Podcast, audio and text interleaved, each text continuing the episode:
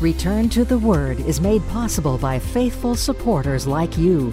Find out more at returntotheword.com.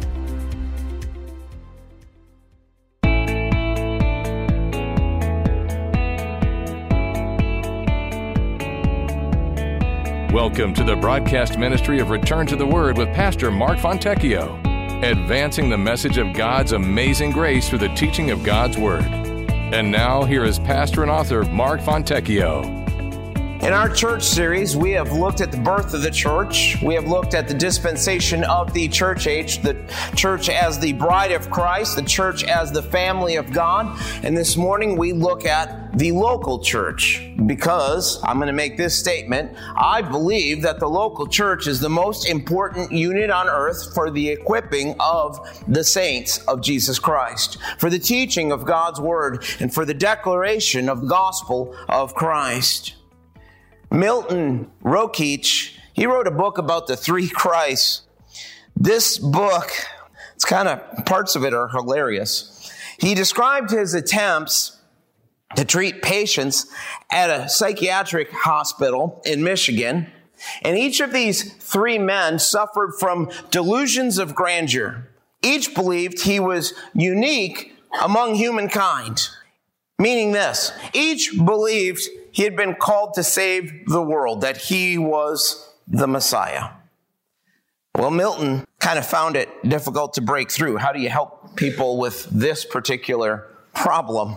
To help the patients accept the truth about their identity.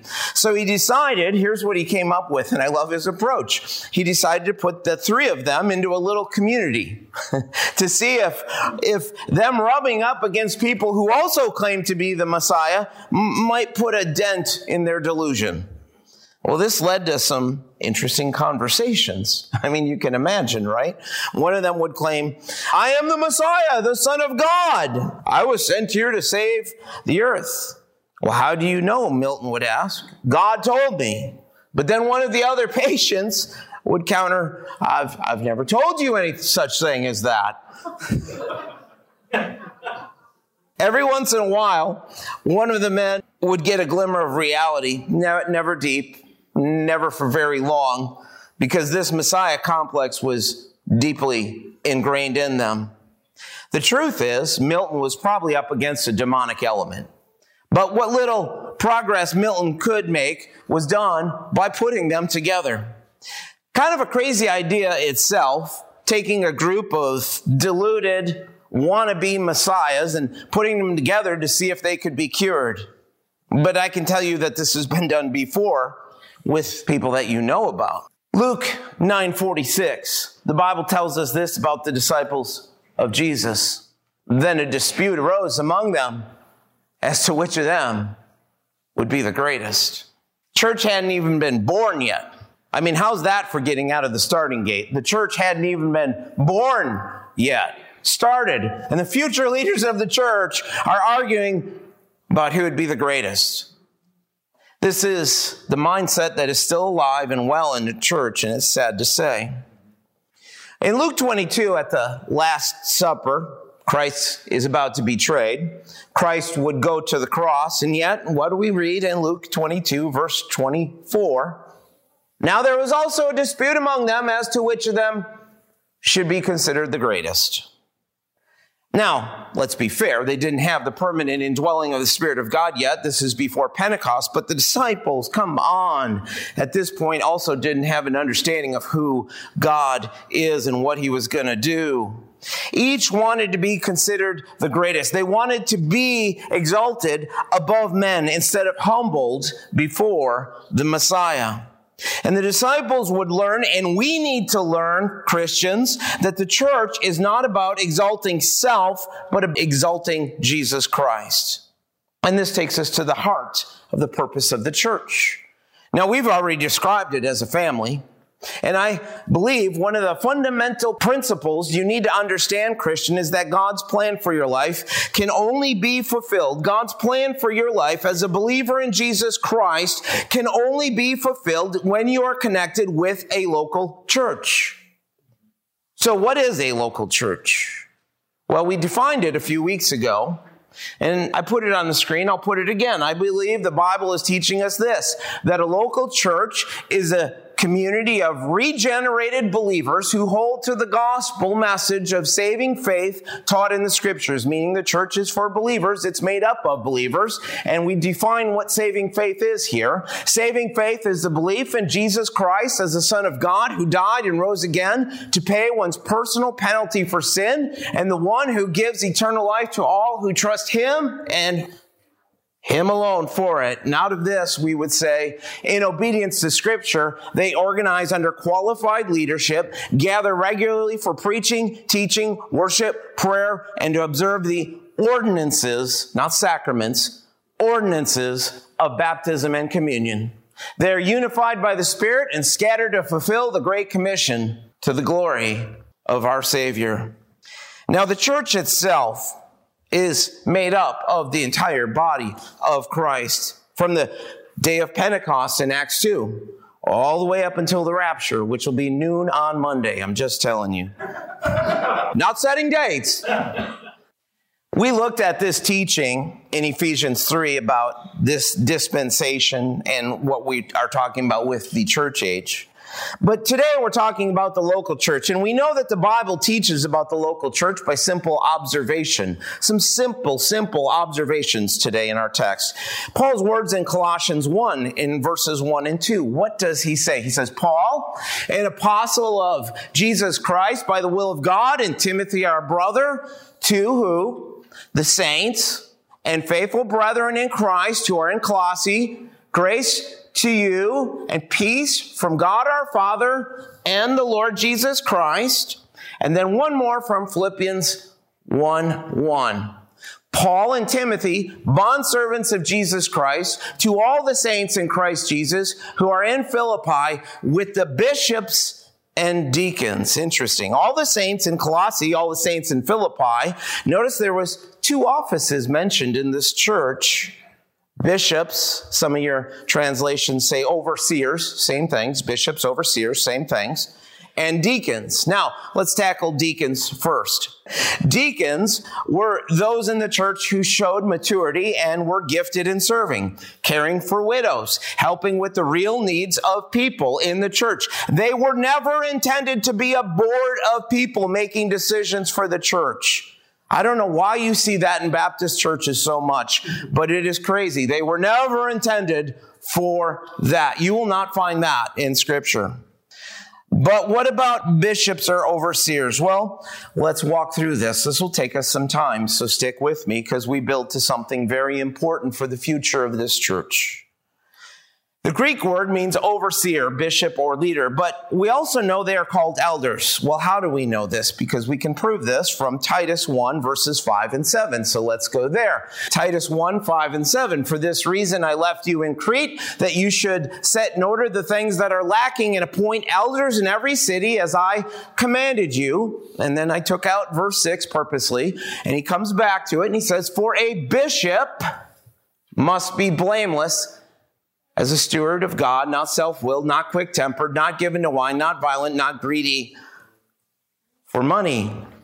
Elder in verse 5 is bishop in verse 7. And the structures of these verses tell us this. Bishop is actually the same Greek word for overseer back in Philippians 1. An elder is an overseer, is a bishop.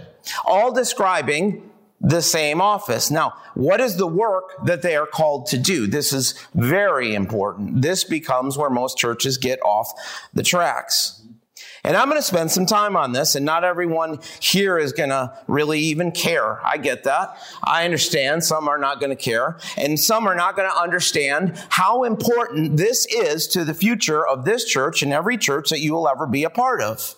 And this it matters to the vitality and the health of the church you belong to. So this takes us to 1 Peter 5. Let's go to verse 1. And it says, The elders who are among you, I exhort, I, who am a fellow elder, and a witness of the sufferings of Christ, and also a partaker of the glory that will be revealed. What does he say to do? Shepherd the flock of God which is among you, serving as overseers, not by compulsion, but willingly, not for dishonest gain, but eagerly. I find it interesting. Peter identified himself as an elder. I just find that interesting. But what did Peter tell the elders in verse 2? What did he tell them? Well, he said, shepherd the flock, tend the flock, feed them by giving them the word of God. That's how you feed the flock, by giving them the word of God. Little sermonettes for 15 minutes that are not really in the word of God are not feeding the flock. That's starving the flock. Lead them, guide them by the scriptures, guard them just like a shepherd does his sheep. Now we see the same teaching in, in Acts 20, verse 28 about the elders of Ephesus. It says this, it says, therefore take heed yourselves and all the flock who, among which the Holy Spirit has made you overseers to shepherd the church of God, which he purchased with his own blood. Now verses like this show us that elders were not a ruling board. That's where I get people mad at me. Let me say it again in case you were sleeping, and then you can be mad at me. Verses like this I already determined I'm going to shut my phone off this afternoon. I just don't want to hear about it. Verses like this show us that elders were not a ruling board. They were shepherds of the church, pastors. Now we see in Acts 11:30 in Acts 21 18 that there were elders at the church of Jerusalem. Yes, there was. And it is at this point that we turn to Ephesians 4. Let's pick it up with verse 11. And he himself gave some to be apostles, some prophets, some evangelists, and some pastors and teachers for the equipping of the saints, for the work of the ministry, for the edifying of the body of Christ. Pastor, a noun in verse 11, instead of a verb like in 1 Peter where the elders were told to shepherd. But these two words are closely related. And the idea again of shepherding is feeding, caring for, protecting the sheep. The noun is a pastor. The verb is to shepherd. Now, the debate exists whether or not a pastor and a teacher are different positions here in Ephesians, and I don't care if you get mad at me on this. I don't care if you agree with me on this, but I'll say this from the Greek the lack of the definite article tips the debate in my mind to let us know that a pastor should also be a teacher. And, and no man is fit to be a pastor if he can't teach the Word of God. Now, every person in this room has had some exposure to English. Is that correct? Is that safe to say you guys have had some exposure to the English language? Okay, good. You know then, and I know you hate to talk about this, but you do know that there's grammatical rules, right? There's also a program called Grammarly, which is beautiful and wonderful program that gets you out of a lot of jams. But there are grammatical rules to our language that determine usage and meaning. You guys know that, right? Well, this is true in Hebrew, and this is also true in Greek. Here, the words pastors and teachers are a construction called the Granville Sharps rule. And what that means is that one who shepherds God's flock is also a teacher of the Word of God. A pastor must be able to shepherd, a pastor must be able to teach the Word of God. Now, here's where I get myself in a lot of trouble. It is the teaching of the Reformed Church that there are three offices in the local church. They say deacon, elder, pastor. Then the elders are typically, not always, but typically a board ruling over the pastor and the church, but not necessarily in the word, not necessarily teaching the word. That can be dangerous. That can be dangerous. Some of you are living in the aftermath of how dangerous that can become. And it leads to men who are often well intentioned, really nice guys, but men that do not have the scriptural training to lead a church and have no business shepherding the people of God to rule over the church. Now, if you look carefully in the New Testament, what you see in the church are elders. I believe they're the same office, pastors, multiple elders in a city or town multiple elders in a city or town, but not a board of elders. Nor in the New Testament do you find a board of elders. The believers in a given location were called the church. I mentioned this to you before, but let me just get everybody in the class up to speed and review this from Scripture. Acts 8 1. What does it say? At that time, a great persecution arose against the church which was at Jerusalem, location, the church at Jerusalem. The church was there in Jerusalem. 1 Corinthians 1 2, to the church of God, which is where? At Corinth. 1 Thessalonians 1 1, Paul, Silvanus, and Timothy to the church of the Thessalonians. You can kind of see the pattern. There were multiple elders, pastors, bishops, or overseers who oversaw the church in each city. Now in Acts 20, Luke tells us in verse 17, speaking about Paul, he said, From Miletus, he sent to Ephesus and called for the elders of the church. Now, here comes grammar again. What do we notice about the grammar of this verse? Paul called for the elders, plural, of the church, singular, of the Ephesians. Huh, that teaches us something. And it's, it's not an isolated case. Let's go to Titus 1:5. Paul is referring to the island of Crete, and he told Titus, For this reason I left you in Crete, that you should set in order the things that are lacking and appoint elders in every city as I commanded you. Again, it's the same thing, elders plural in every city, singular. You can also jot down 1 Timothy 5:17, written to Timothy at Ephesus. He's at Ephesus, and it says, Let the elders who rule well. Elders, plural. Now, this is another area where we have to get our understanding of the church from the context of the Bible. We know, at least we should know, that the church did not meet all together in a single building like we're doing here today. We find them meeting where? In house churches, house fellowships. And you see this all throughout the New Testament. 1 Corinthians 16, 19, Aquila and Priscilla. These guys had it going on, by the way.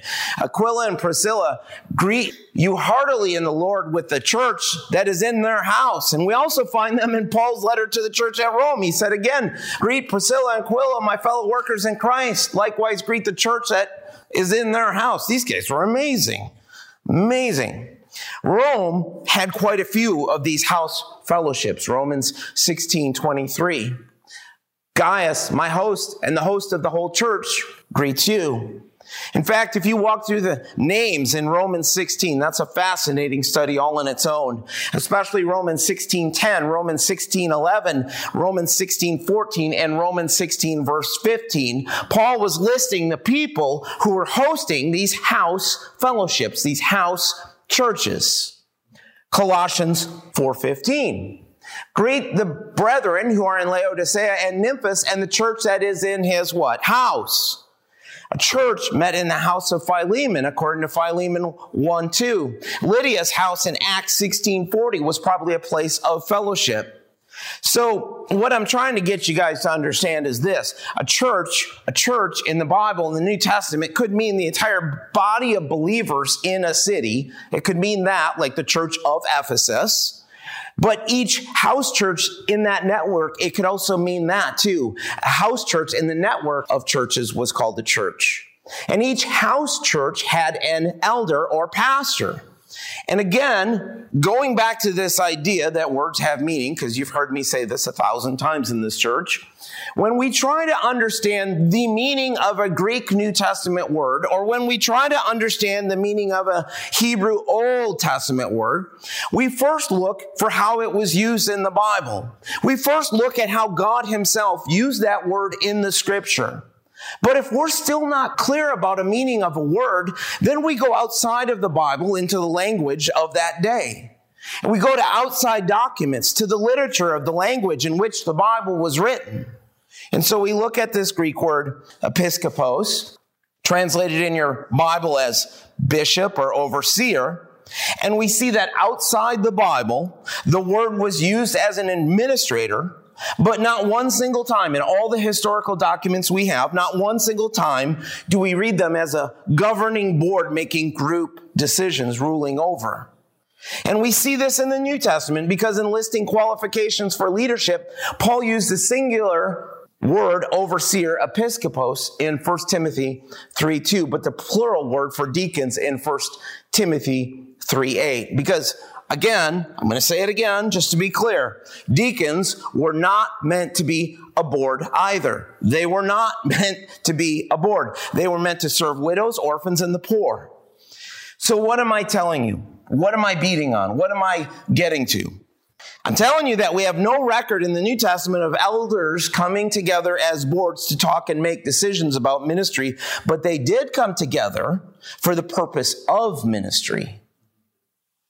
That's the difference. See, the elders would pray together. Absolutely, they would. James 5. They laid hands on men for service. Acts 15, 22 and 1 Timothy 4, 14. And they worked together to refute those who oppose sound doctrine. This we find in Titus 1 9 in Acts 20. But never a record in Scripture, never a record in Scripture of an elder board who was just sitting there making decisions and not actually ministering in the Word of God. As soon as I say this, someone will always bring up the Jerusalem Council in Acts 15. And so let's just talk about the Jerusalem Council, because why not? It's Sunday. Let's do that. Let's talk about the Jerusalem Council in Acts 15 for a few minutes. We find apostles and elders functioning together as a large council when they got together to discuss a matter. But let us be clear about what this was. This was not a church board. You're stretching the text beyond God's intention to make this say that this was a church board because, first of all, this was a council, not a permanent board, but a meeting of the minds to discuss something. I call several of you men every now and then. I do in the church. You may not know that if you, if you're not getting those phone calls, but I do call several of the men every now and then in the church seeking your counsel, seeking your thoughts on issues as we face things in the church. But it doesn't mean I'm always creating a board. It means on a certain subject, I, I would really like your input on a certain issue. And this council was under the strong leadership of James. If you look at Acts 15, 19, James said this. He said, therefore I judge that we should not trouble those from among the Gentiles who are turning to God. And if you're reading in the Greek, it's actually stronger. In the Greek, you would understand that there's a strong emphasis on the word I, saying, I judge. So even though he had consulted with the council, his decision became the decision of the entire group.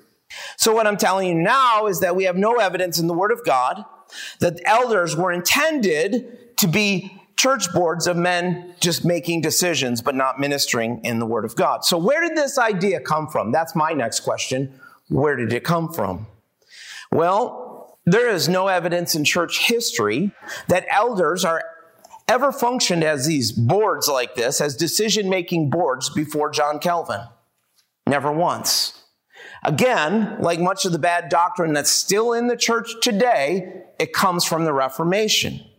See, this guy, John Knox, he studied under John Calvin and he carried the, we can trace it. We can trace where it came from. You can track this in history. History happened and you can track it. And he carried the eldership board concept to Scotland in 1559. We know the year. Now, why would he do that? Why would he do that? Well, he needed something. See, the Scots were rebelling against the monarchy of the English, and this, this, this helped them because this new approach to church government fit in with what they were looking to do. It get away from the hierarchy of the English church. They were trying to get away from that hierarchy. Church boards did not exist before this.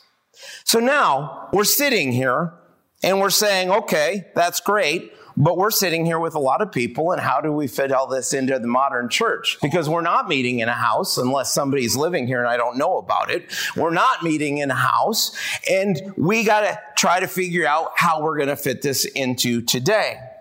If we want to get back to the exact form of church government of the early church, we would either have to go back to house churches, each with one elder, and by the way, part of the reason for those house churches was what? Was because the early church was under intense persecution.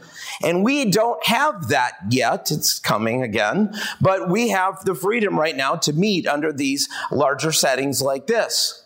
And so by application, we don't look for a church board to rule, to rule over the church. That's a misunderstanding of scripture left over from the Reformation. The question that we have here is that as this church grows, how many pastors, how many elders do we add, do we need to work under leadership of the senior pastor to carry out the work of shepherding the people of God? And so, what is our approach? How do we do that? What's our approach to this? Well, we follow the scriptures. I know that's a novel idea, but we follow the scriptures. Here's what I see Paul told Titus to appoint elders in every city, men to pastor each of these little churches. And then he said in Titus 1 9 that these men are to be, watch this very carefully. He said, holding fast the faithful word as he has been what? Taught. That he may be able by sound doctrine both to exhort and convict those who contradict. And likewise, Paul said to Timothy near the end of his life, he said, You therefore, my son, be strong in the grace that is in Christ Jesus and the things which you've heard from me among many witnesses. Commit these to faithful men who will be able to teach others also. Boy, that seems kind of simple. Seems kind of simple. So let me be very clear on this point. This is our plan. This is our plan for church leadership here. This is our plan for training up men in church leadership. I teach them so that one day they can teach you. Now, if you have a problem with this method of training up church leaders, I come to the conclusion that one of three things is happening. Number one, you don't believe the Bible that this is how we are supposed to train people. But the Bible hasn't changed. People really haven't changed. Ministry hasn't changed. So tell me, why can't we follow the Bible and train up people the way God instructed? I'm just asking a question.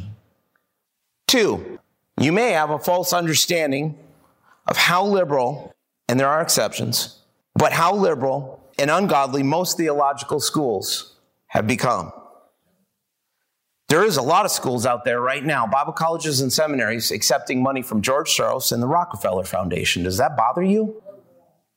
Or they're accepting money from the government, teaching evolution, putting death before Adam, teaching ungodly doctrine with an ecumenical mindset, reformed theology, false gospels, legalism, all sorts of garbage out there today. Now, there are a handful of schools that are an exception to this, but even the good ones, you still have to wade through stuff and you still got to pay a lot of money just to learn the Word of God, something we can do right here.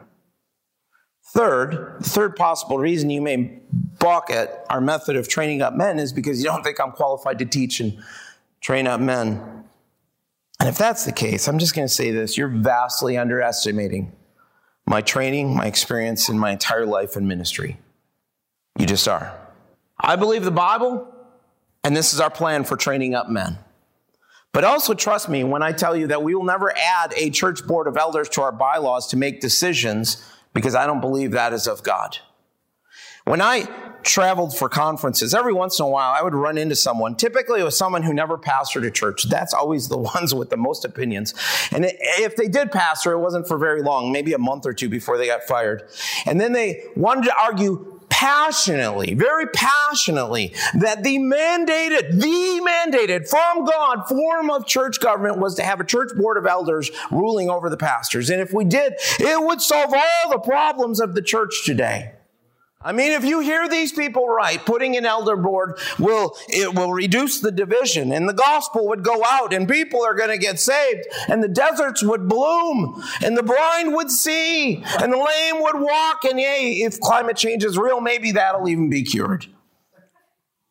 If we would only adopt elder boards in our churches. One problem I have with that is that elder boards are not like that taught in scripture. Second, the people that advocate these boards don't know the history and how these boards came out of the Reformation.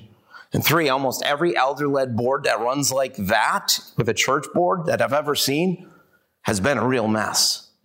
Has been a real mess. I have seen the head of the elders set themselves in opposition to the pastor in the church with rocked continually by conflict. And most of the church, serious church splits and messed up churches I have seen, especially in the valley as of late, four big churches and counting, have all been churches with elder boards. See, the problem that comes is you end up with an elder board, often untrained, Sometimes they have a Messiah complex and they sit in opposition or over the pastor, pastor or pastors, men entrusted to shepherd the church of God. It's better to see this as scripture sees it. Pastors, elders, same office. Every church has elders. We have elders here. It is who the elders are that makes the difference. And if you're going to tell me that we must have an elder board in our church, I'm going to ask you to show me the verse in the Bible that teaches this. And I'm not going to let you dodge it and try to get away by showing me verses that go into great detail on every character quality and spiritual maturity listed in the Bible about leaders because that's a separate issue. Of course, that's there. And that is where the emphasis is in the New Testament. It is on the quality of the men, which is the bottom line. Because if you have immature, self-centered, ungodly men, even untrained men that don't know what they're doing, you're going to have a mess. And so, based on verses like Philippians 1, which we read before, where it describes the church is made up of saints in Jesus Christ at Philippi, the bishops, elders, or pastors in these house churches and deacons meant to serve. Our doctrine that we are putting forth that we have here is that there's two offices pastors, you can call us elders, that's fine, and deacons. But the deacons should only meet if there's a physical need. There'll never be a deacon board here. Now, when I walk into a church, because that happens sometimes, I could tell a lot in about five minutes. And I like to sit back because I like to watch people. It's almost better than sitting on that bench in Walmart. Almost. You know the bench I'm talking about.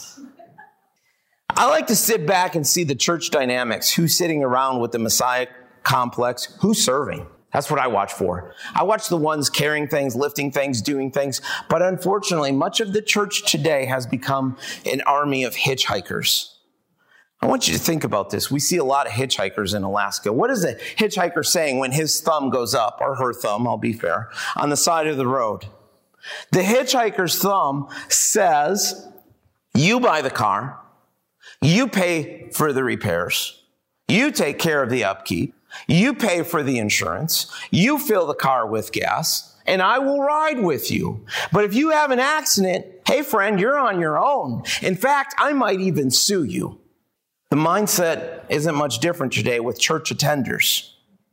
You go to the meetings, you serve on the committees, you wrestle with the issues. You do the work of the church. You make sure the bills are paid. And I'm going to come along for that free ride. But if things don't suit me, I'm going to complain and probably bail out because my thumb is always looking for a better ride. It's important to understand what the local church is supposed to be in Christ. It's not a denomination. It's not a building. It most certainly is not YouTube. And it is not meant to be a free ride just to be here when you feel like it. It is to be individual believers in Christ serving together. See, the church, it's interesting to me that when COVID came and the globalists and the communists came, what did they first go for? The church. The church. But the church is not replaceable.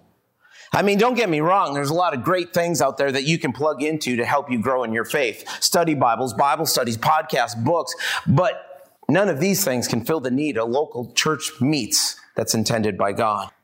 God's work, hear this point, God's work in your life is accomplished through the local church.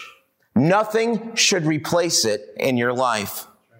And so if you have a hitchhiking mindset when it comes to church, you're missing out. I'm sorry, that's how I'll put it. You're missing out on some of the greatest growth in your faith that God intends. In the Word of God, the local church is compared to a human body.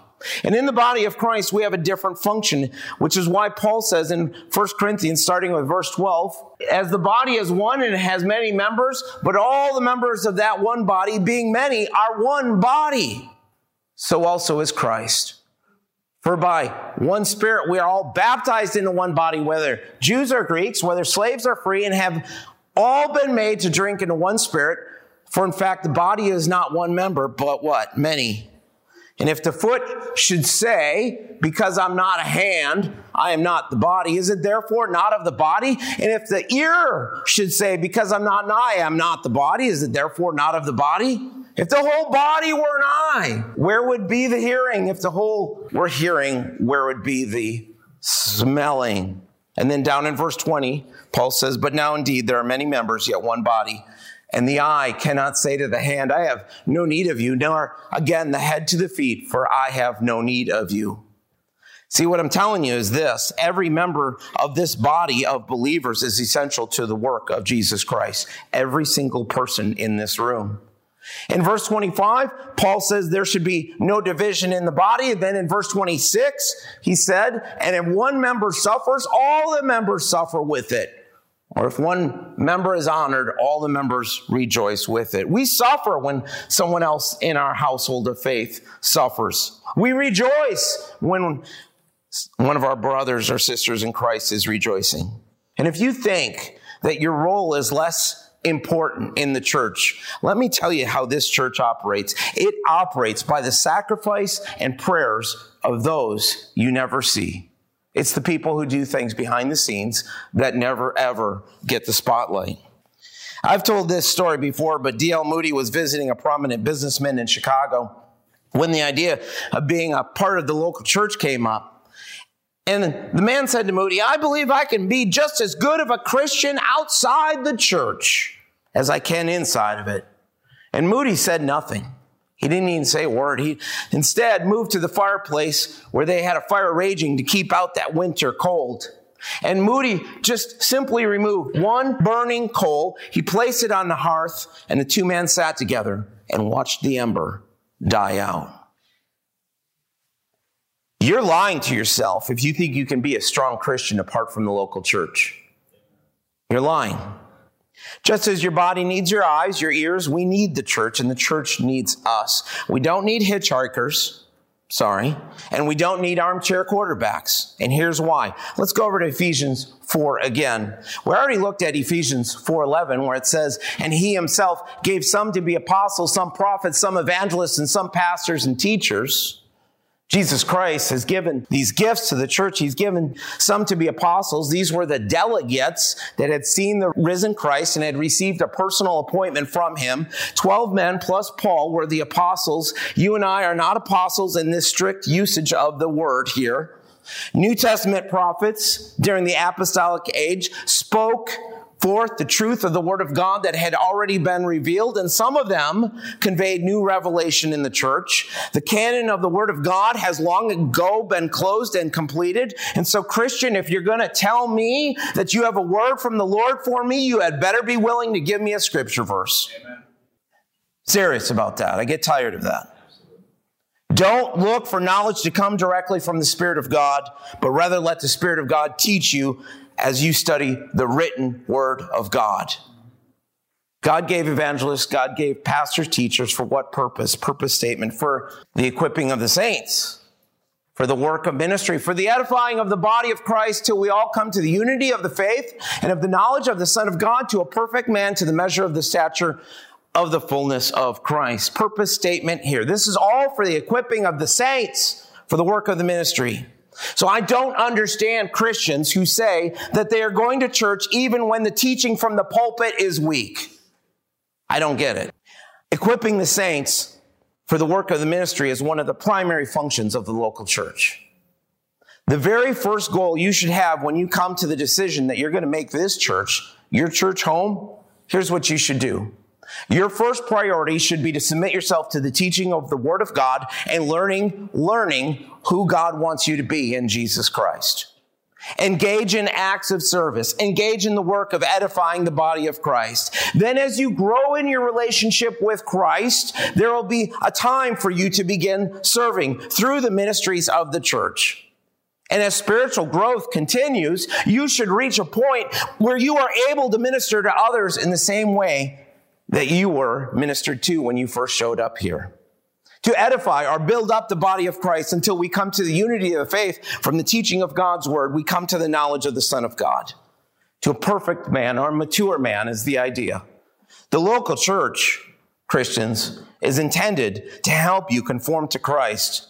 And this process of growth takes time. So that verse 14, that we should no longer be children, tossed to and fro, carried about with every wind of doctrine by the trickery of men, in the cunning craftiness of deceitful plotting, but speaking the truth in love may grow up in all things into him who is the head Christ, from whom the whole body, joined and knit together by what every joint supplies, according to the effective working by which every part does its share, no hitchhikers, causes growth of the body for the edifying of itself in love.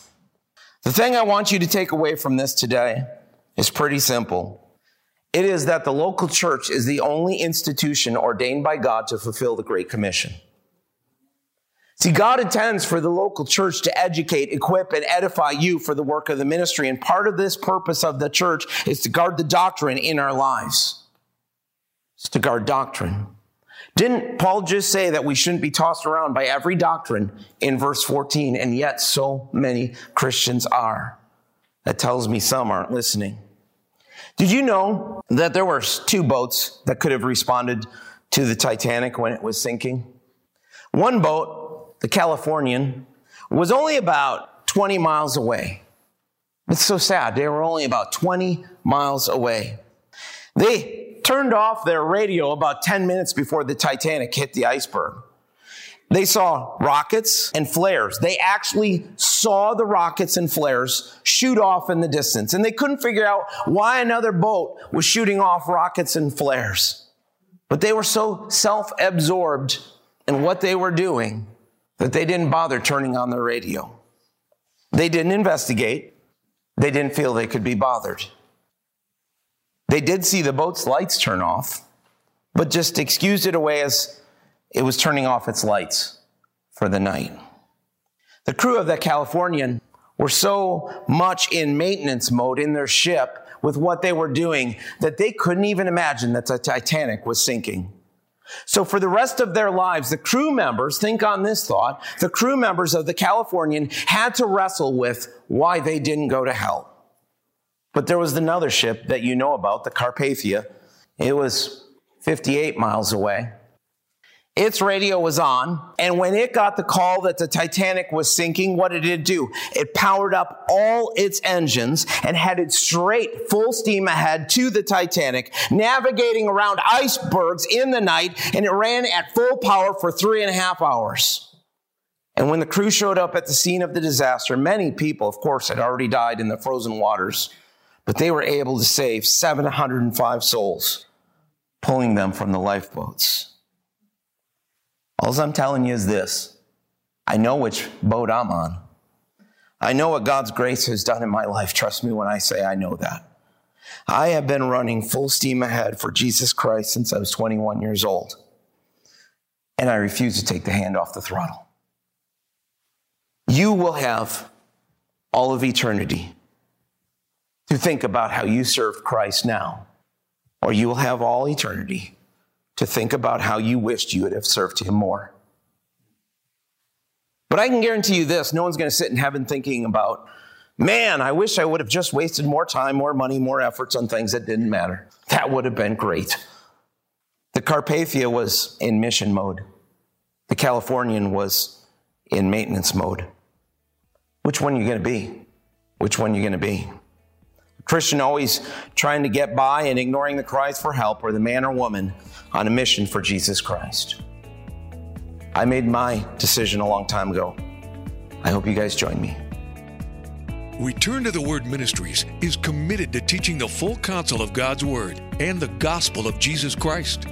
For more about our ministry, please visit returntotheword.com. Return to the Word is a faith ministry. This means we freely distribute the teaching of the Word of God over the air and online. We do this without charge. If you feel led to support the ministry with a donation to help cover these costs, you may do so on our website, returntotheword.com, or by mailing a donation to Return to the Word, P.O. Box 879259, Wasilla, Alaska 99687.